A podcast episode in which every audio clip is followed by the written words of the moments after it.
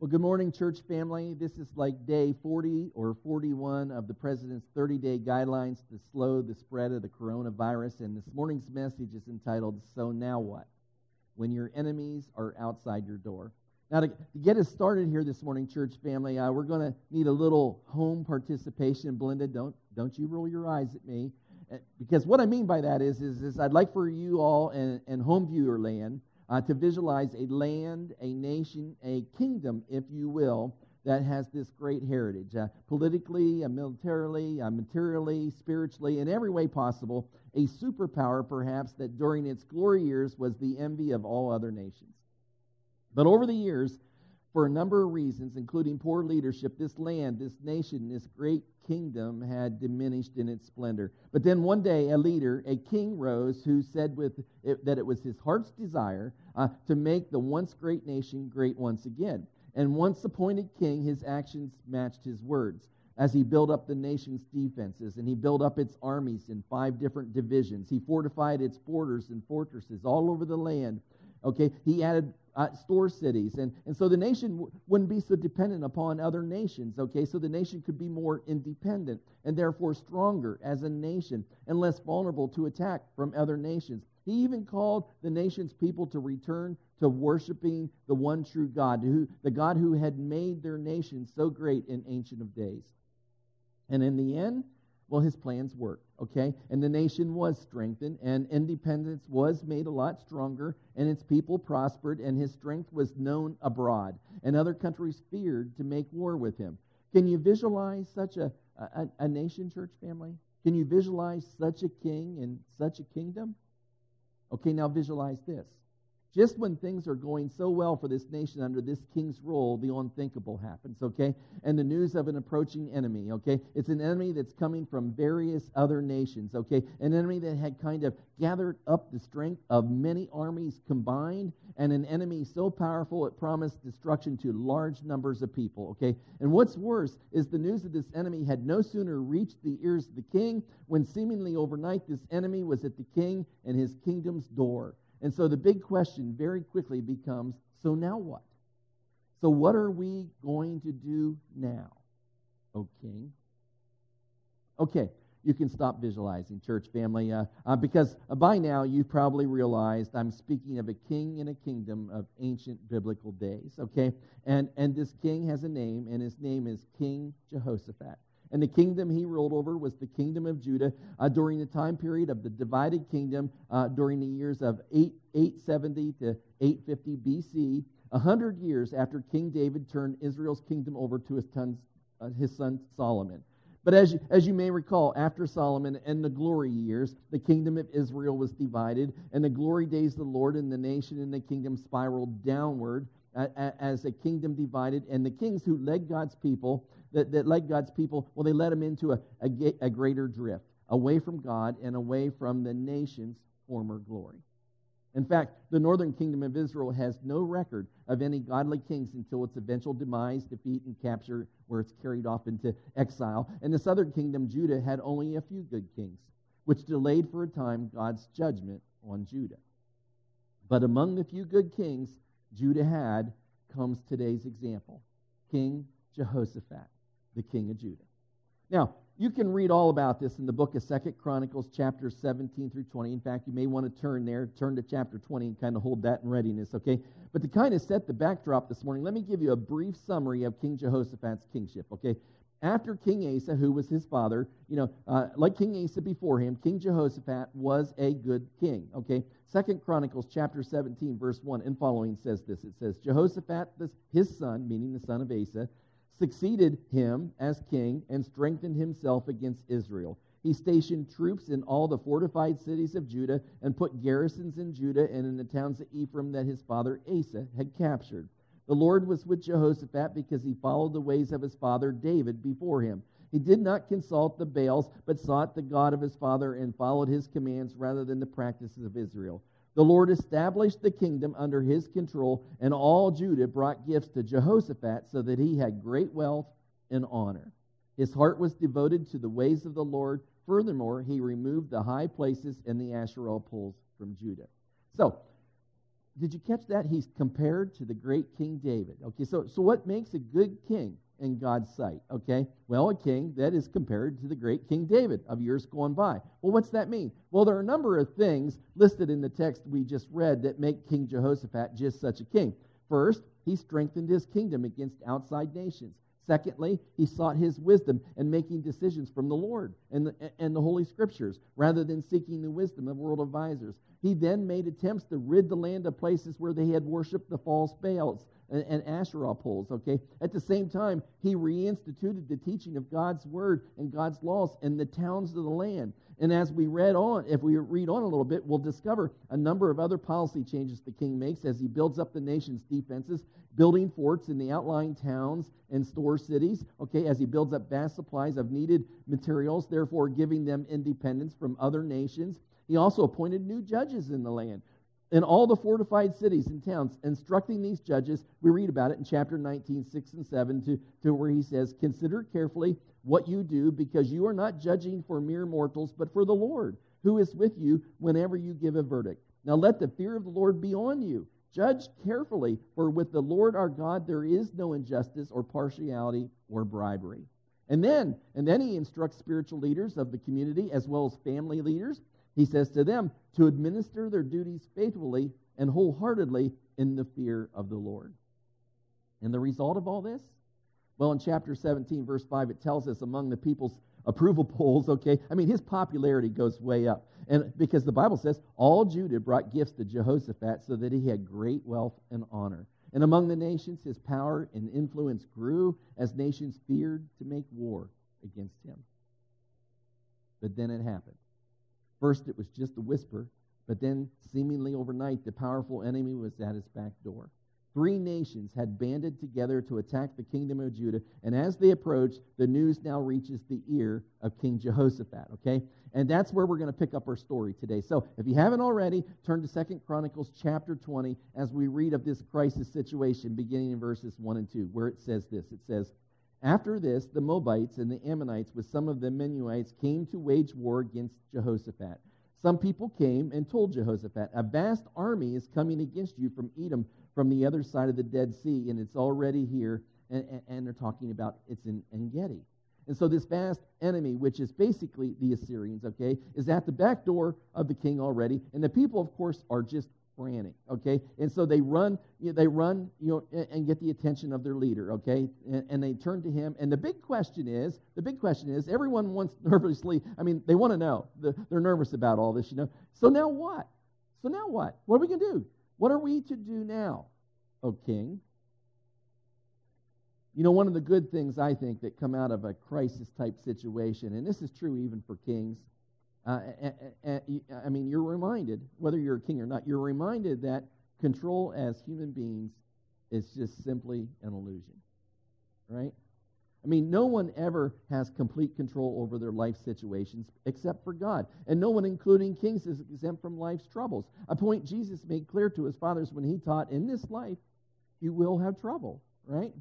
But when life goes well for us and you make some good choices and then life seems to go well for you as a result of that, well, you, you can become disillusioned into thinking that you are in control of your life.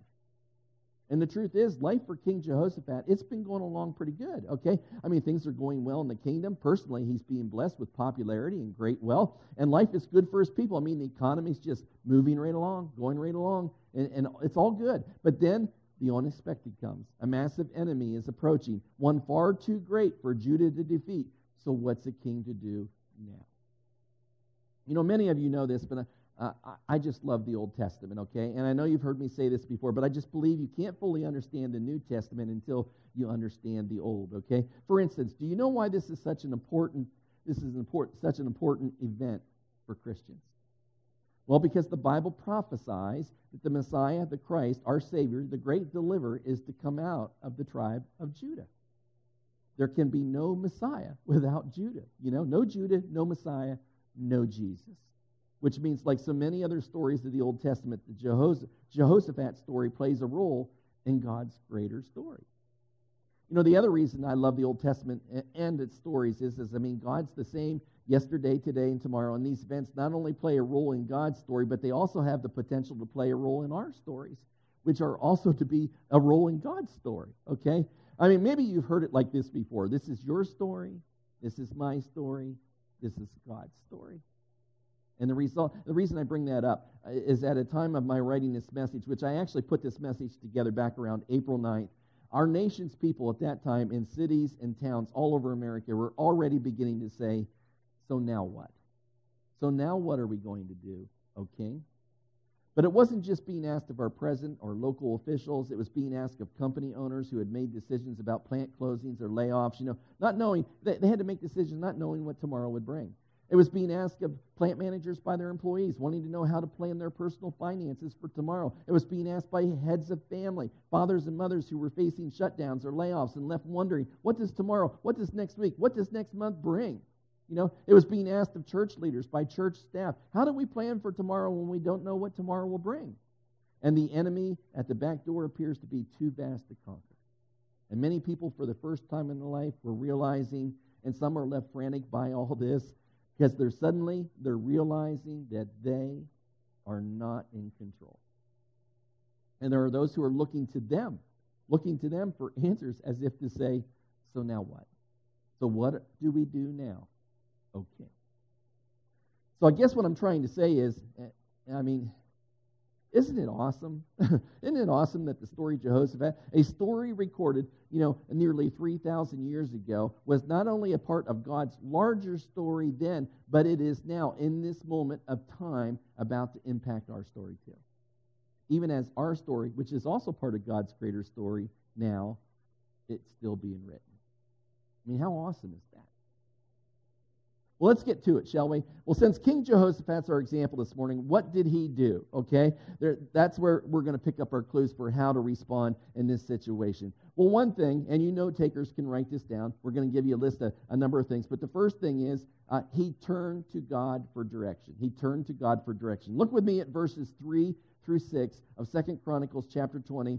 Uh, here's what it says Alarmed, I guess so, alarmed, Jehoshaphat resolved to inquire the Lord, and he proclaimed a fast for all of Judah. The people of Judah came together to seek help from the Lord. Indeed, they came from every town in Judah to seek him. Then Jehoshaphat stood up in the assembly of Judah in Jerusalem at the temple of the Lord in front of the new courtyard and said, Lord, the, the God of our ancestors, are you not the God who is in heaven?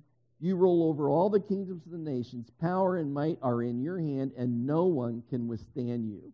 And then he, he's praising God, and he's deserving, right? And then King Jehoshaphat prays this prayer where he presents the problem. And catch this he admits he doesn't know what to do, okay? He admits the situation's far beyond his control, and he turns it over to the Lord.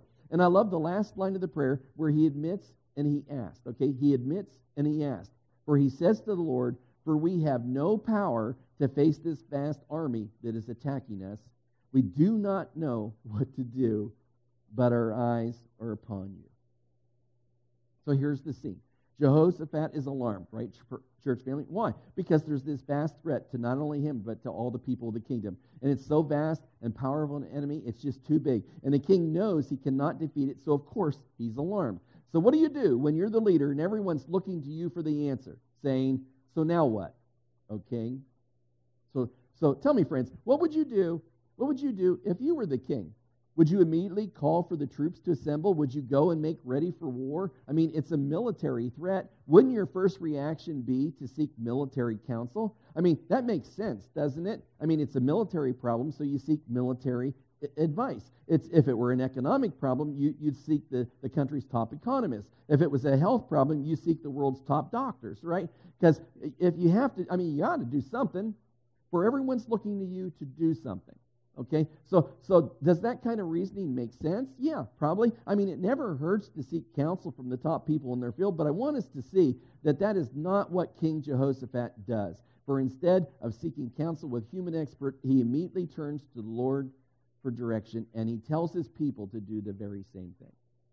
To be clear, they first purify themselves, and then they fast and pray. So, with the enemy standing at the back door, ready to destroy his entire kingdom, rather than call the troops to arms, Jehoshaphat stands up in the assembly of the entire nation in a national broadcast of sorts, okay? And he gathers and he calls on them for a national prayer meeting, okay? A national prayer meeting, yeah. Now, I'm not sure everyone remembers this, but I'm, I mean, it's been a few days now, but, but I'm sure many pastors and church leaders do because this was the precise time, I know it was for us, the precise time church leaders had to make decisions on how to lead their congregations. I mean, it was the weekend of March 13, 14, and 15. Okay, that was our big weekend, big weekend church family. That's we had all these big events planned. But but what was going on is the world was watching. the world was watching to see what our country would do with the threat of COVID 19 virus at the front door of our nation. And the president did two things. You may recall this. He sounded the alarm by declaring a proclamation a national emergency. Okay? And he called for a national day of prayer, saying, and I quote, In our times of greatest need, Americans have always turned to prayer to help guide us through trials and periods of uncertainty. As we continue to face the unique challenges posed by this coronavirus pandemic, I ask you to join me in a day of prayer for all people who have been affected by the coronavirus and to pray for God's healing to be placed on the people of our nation. He then goes on later in the proclamation of prayer to say that there's no problem too big for God to handle, and then encourages the people to take heart from the holy words of Scripture found in 1 Peter chapter 5, verse 7, which say this Casting all your care upon him, he careth for you. Now, I don't know what your political perspective is on our nationals leader, and honestly, uh, you know, his popularity is not the point this morning. The point is, in a time of crisis, he, as our country's leader, asked us to pray for each other and the country.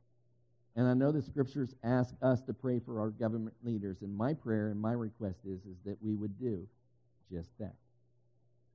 As your church leaders, we cover your prayers for guidance as well.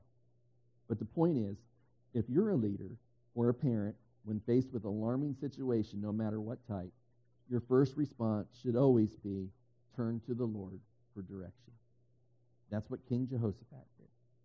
So, first, Jehoshaphat and his people turn to God for guidance, and then the second thing Jehoshaphat does is he waits for God to answer.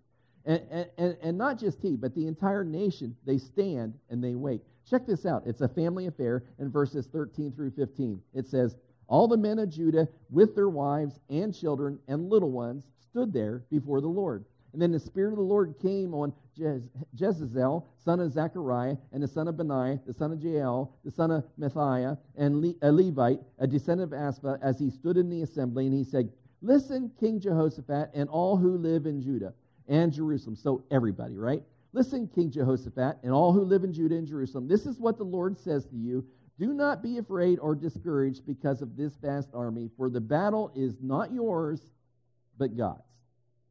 Now, two things jump out of the pages of Scripture right there. First, like a father comforting a child, the Lord says, Don't worry, my child, I've got this. And second, the really important truth, I think, is found in the phrase, Then the Spirit of the Lord came. So here it is. They all prayed, and then they all, as a nation, waited until the Spirit of God came. So I'm guessing, I, but I think this is a pretty good guess, but it's a guess. But I'll tell you, uh, you tell me, church family, over the last few weeks of this pandemic, has your, has your prayer life increased? Your prayer time increased? Listen, I, I'm not making fun. Prayer time in our family, I think, has gone up big time. My wife, who is a mother and a grandmother and a friend to many, she turned our bedroom into a prayer room, otherwise known as the war room. Okay? And we, as a church staff, are making a point to be informed of our church family needs. Uh, and so, as a staff and an eldership, we can lift up those urgent needs in prayer. And if that's any indication, and I think it is, then yes, I think we're all praying a lot more. And I think anytime we face trouble, we do that, okay? We turn to God and we pray, which is good and right as we pray for guidance and help. But here's the question Do we wait long enough to hear his answer? Do we be still before God and listen? Listen for that small, still voice of the Holy Spirit to speak to us? Let me ask you, church family, you ever have a troubling situation like with a company or your bank or your doctor, anybody, a situation where you call, you have to call in on the phone and you either have to wait on hold or leave a message and then wait for a call back. Because if you have and you really need an answer and you want to get an answer, I mean, like in real troubling situations, well, there's really no question because you really want an answer, right? So you stay on hold and you wait and you wait as long as it takes, right? Yeah. How about when you pray for a need? How about when you're facing a troubling situation and you don't know what now, okay? How long do you stay on hold before God? I mean, I mean, do you? Or do you just leave a message and wait for a call back? Me, personally, I do both. Okay? Sometimes I pray and I just leave it at the Lord's feet and I go on. Sometimes, especially when I'm looking for guidance as a church leader or a parent, I try and wait for the Lord's guidance, listening for the Spirit's lead. And I'm better at doing this at the waking moments, those early morning hours, okay? I can just pray and then just kind of lay there and listen and listen, okay? But for a three alarm crisis, like the Assyrians are at the back door moments, I journal my prayers, which forces me to be long before the Lord. And somehow making a written record opens my ears and my heart to the Spirit's leading. As that prayer goes on for pages and pages, and as I write, I can listen. And I have to tell you, I've only journaled like that for long periods of time, maybe two, three times in my life. But so you know, I started a new journal on March 15th. I mean, as your, your pastor, your preacher, as a husband and a father, I'm praying a lot. And I'm listening a lot too. I'd encourage you all to do the same. Now, the third thing Jehoshaphat did was he acknowledged his place in relationship to God. Verses 18 and 19 says Jehoshaphat bowed down with his face to the ground, and all the people of Judah and Jerusalem fell down and worshiped before him. And then some Levites from the Kohathites and the Korahites stood up and praised the Lord, the God of Israel, with a very loud voice. You know, at this point, with, with assurances from God that it's all going to be good, that God's got this. Jehoshaphat could have played the part of a big man because he's still the king, right? I mean, that's a pretty lofty position. And he could have taken credit because calling upon God was his idea. And the Lord did address he, the king, first, so he could have played the part of the big cheese. I mean, he could have played it up politically, saying, under my administration, you know. But I want us all to see that's not what he did. For what Jehoshaphat did was he humbled himself before the Lord. In other words, he bowed down and he acknowledged the Lord's headship over him by worshiping him. For he knew that there is only one who is truly king, only one who is in control and has God Almighty power. So he did what any good servant would do. He worshiped and he praised the one who was really in control. So, they turned to God in guidance for prayer. They stood and they waited for an answer. They acknowledged their proper place in relationship to God. And then the next day, in verses 20 through 23, what does Jehoshaphat do? Well, he reminds the people of God's faithfulness.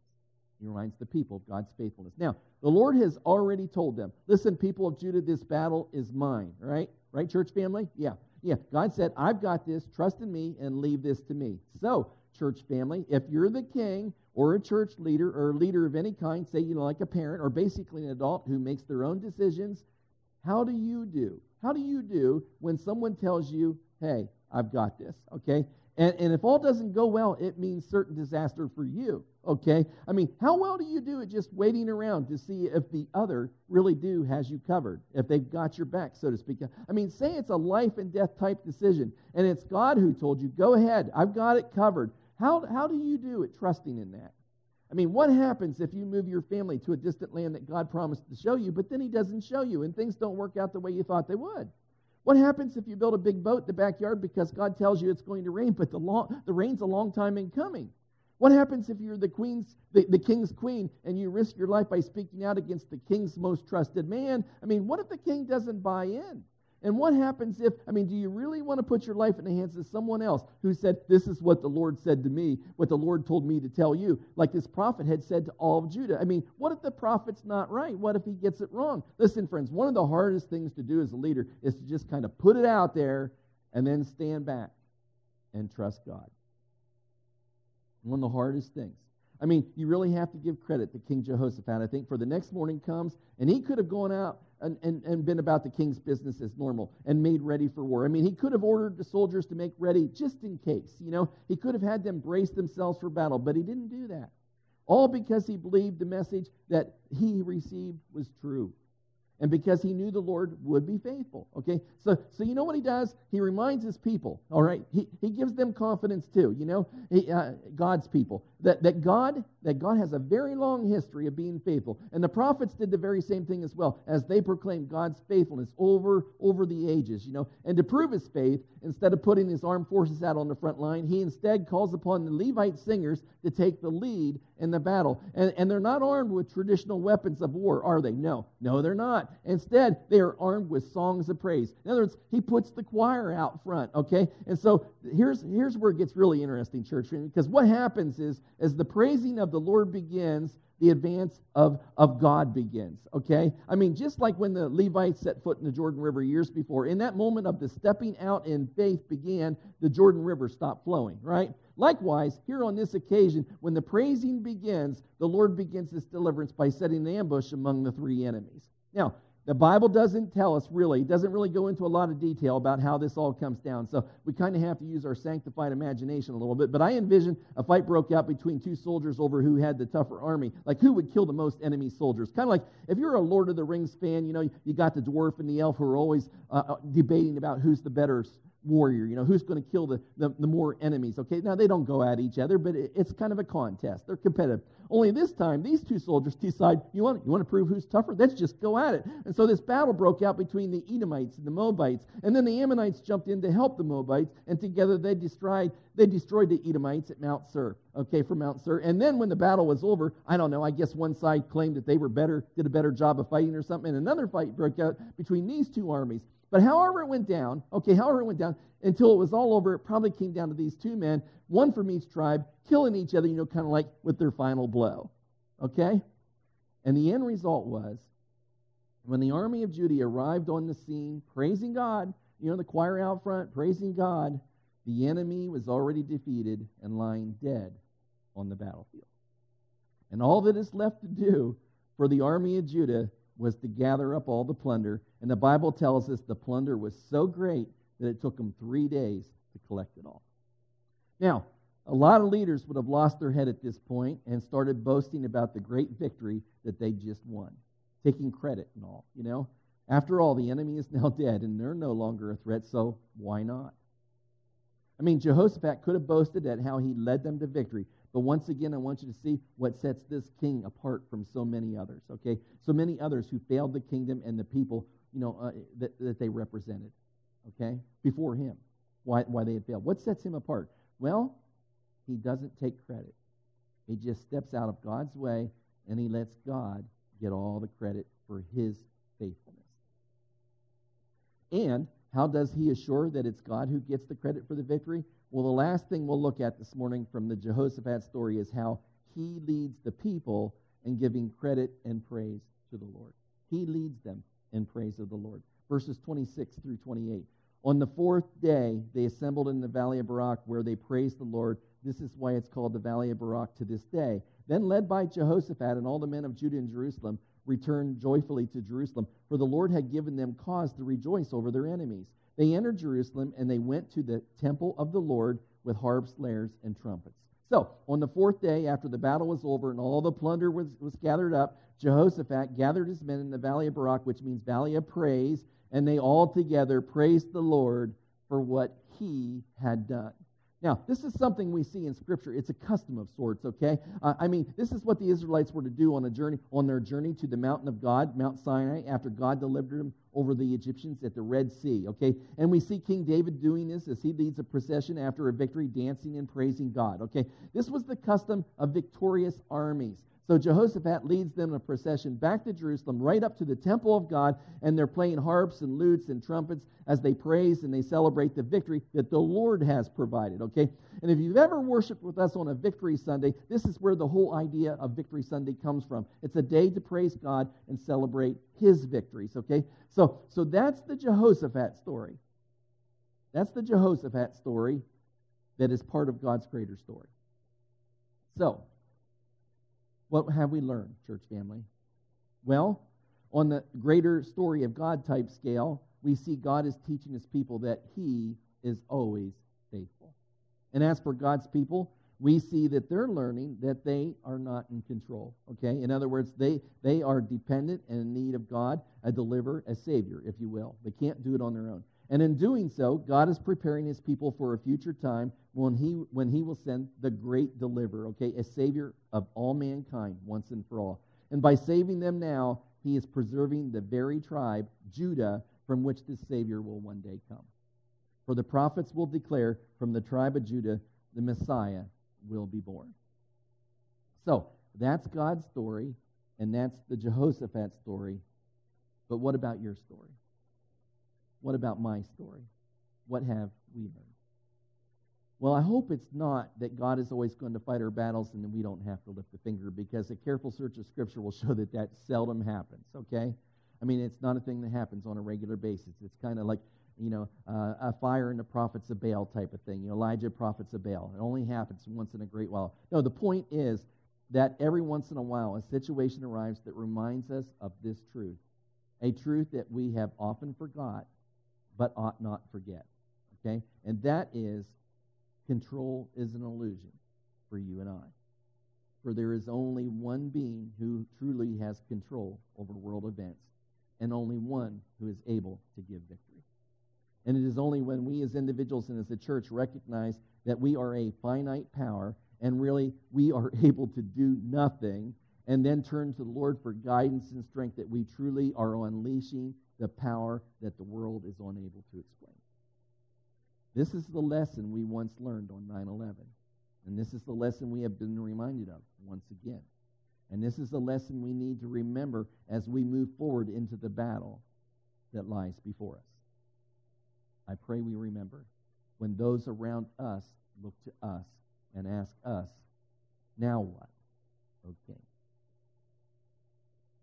May those who follow find us faithful. And all God's people said, Amen. Let's pray that it might be so. Father, we come before you this morning praising your name and your, your grace and your mercy and your protective arm, Lord, over your people. We give thanks for the life of Jehoshaphat and his faithfulness to you, but Lord, we know that the greater faithfulness is always you. It's always you. So, Lord, we, we come today and we lift our lives before you. In the middle of this great enemy that we face, right now we, we stand in a situation in our nation and world, actually, that many people are looking to those that are in charge at various positions saying, Now what? What do we do now?